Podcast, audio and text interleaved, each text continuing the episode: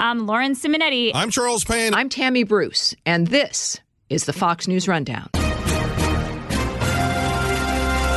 Tuesday, October 12th, 2021. I'm Eben Brown.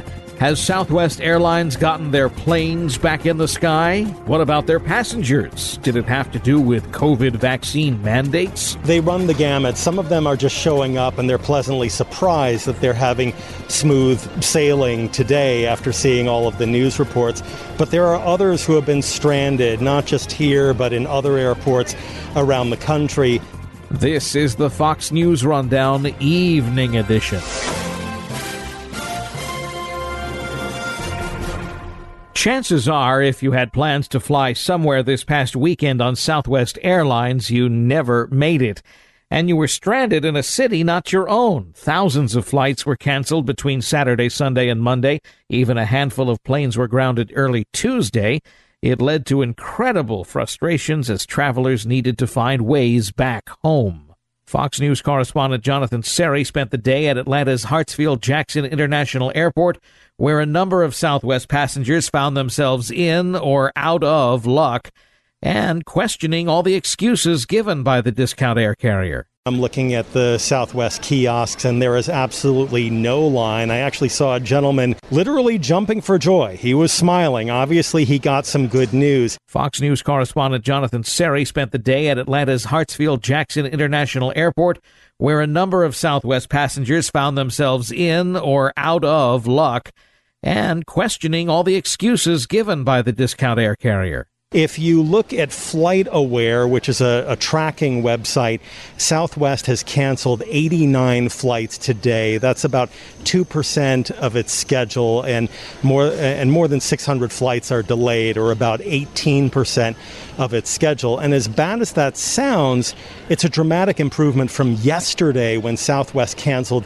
roughly 400 flights, and Sunday it was even worse. The airline had canceled around 1,000 flights. Eben.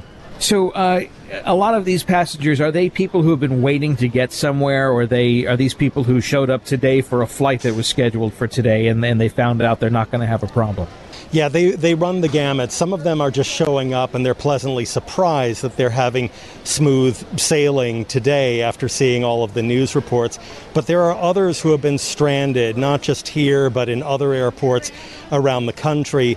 Flights that were canceled or that were delayed for hours, and uh, they were watching the schedules. They were constantly being adjusted. One man was complaining on, on Sunday that his flight shifted schedules several times throughout the day. So it was kind of a, a, a, running tally that he had to, to keep track of. And a lot of people just trying to figure out where to stay. There was one woman who was traveling with a small child and she didn't have a, a child seat. She didn't feel comfortable renting a car or going in a cab without a, a child seat. And so she just stayed in the airport until Southwest was able to find alternative transportation for her.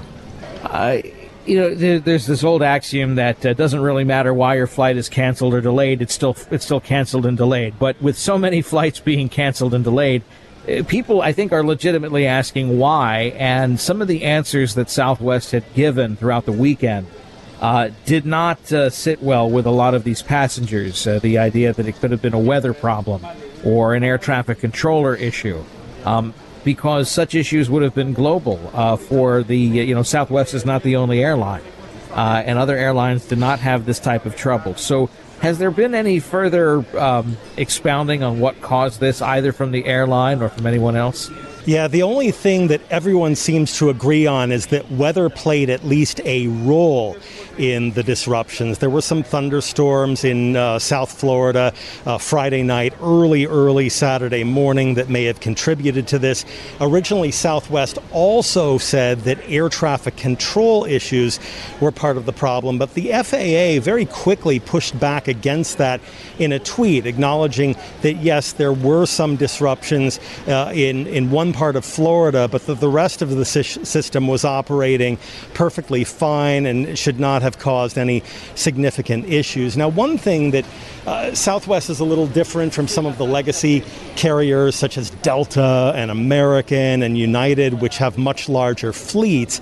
Um, also, Southwest, uh, after some problems over the summer, cut back on its schedule, and so it has it has lesser inventory. It has a smaller fleet of aircraft, and so if one airport, if service is disrupted at, at one airport, air, aircraft are unavailable, they have fewer planes that they can get to, to fill the backlog. Whereas at, you know, for example, in Atlanta, the the major hub for, for Delta, if there's an issue with one flight, you presumably have more planes that you can uh, readily get to, to point A and, and, and point B. And so that may be another problem. And then another theory is that it had something to do with Southwest's new mandatory COVID vaccination strategy just because of the timing of this. On Friday, the pilots union filed a federal lawsuit trying to block that mandate, but both the union and Southwest say that this had nothing to do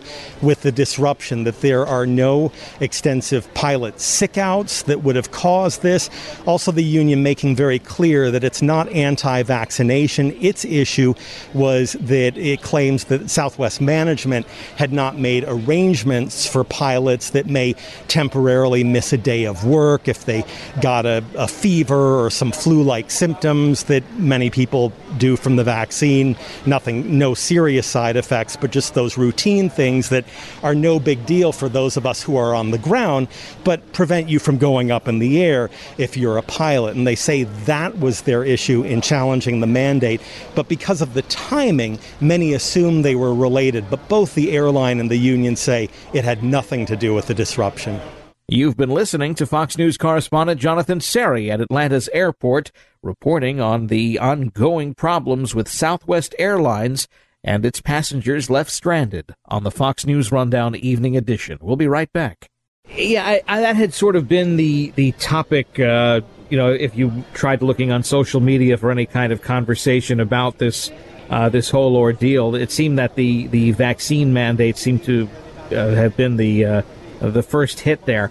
Um, but as you're saying that this is not what's causing it, the the airline's pilots uh, uh, representation is saying it's not it. The airline is saying it's not it. But what what are passengers saying? I mean, have you gotten a chance to talk with any of them? And and obviously, one way or the other, they they must be frustrated. Yeah, passengers are very frustrated, especially the ones that had to overnight in strange cities and and uh, and were majorly inconvenienced. And so there's a lot of um, uh, a lot of passengers were very frustrated uh, with this, Evan. Um, but um, uh, and and others were more understanding. There were, uh, Southwest has a lot of loyal uh, customers. They like the low prices. They like the flexibility. And so there are those loyal, diehard Southwest fans who just say this goes with the territory and they're still going to support their, their airline. And so the reactions run the gamut. But a lot of people frustrated with, with the airline have been posting on social media pictures of those long lines at the kiosks, empty baggage claims. Uh, but today we are seeing a lot less of that. And uh, Southwest is hoping to resolve everything and get back to uh, 100%, uh, its 100% schedule before the end of the week. Well, yeah, you know, we're at a specific time of year where travel is going to increase, uh, you know, pretty quickly, pretty soon, you know, in terms of volume. Uh, because the holidays are coming up. Thanksgiving now about, you know, what, five weeks away or something like that uh, and traditionally a very well traveled time. We're also getting to a point where more people are vaccinated, so more people are wanting to travel to go see family. Uh, is Southwest ready for this? Because, uh, you know, you described the, the cascade of the failure earlier. Um, something similar could happen again uh, in about a month or so, and it would, you know, the last thing I think they want to do to their customers is tell them, you know, on a Wednesday before Thanksgiving, we can't get you to your parent city until Friday afternoon, uh, that's going to make a lot of people upset.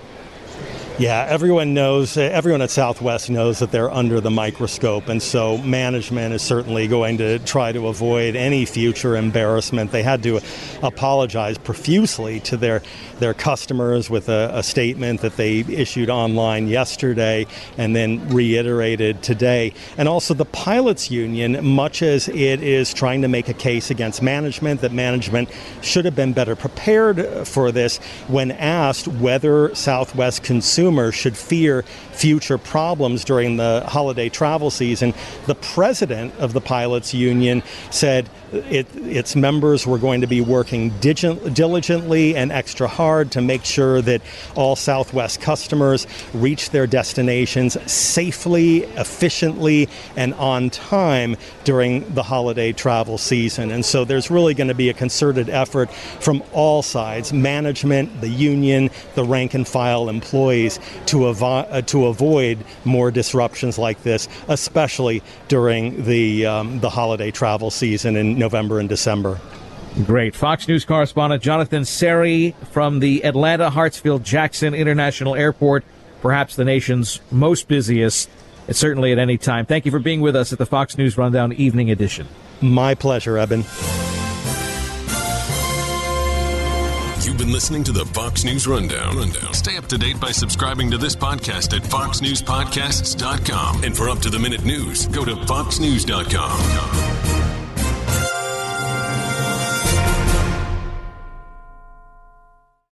Fox News Rundown, a contrast of perspectives you won't hear anywhere else. Your daily dose of news twice a day, featuring insight from top newsmakers, reporters, and Fox News contributors. Listen and subscribe now by going to foxnewspodcasts.com.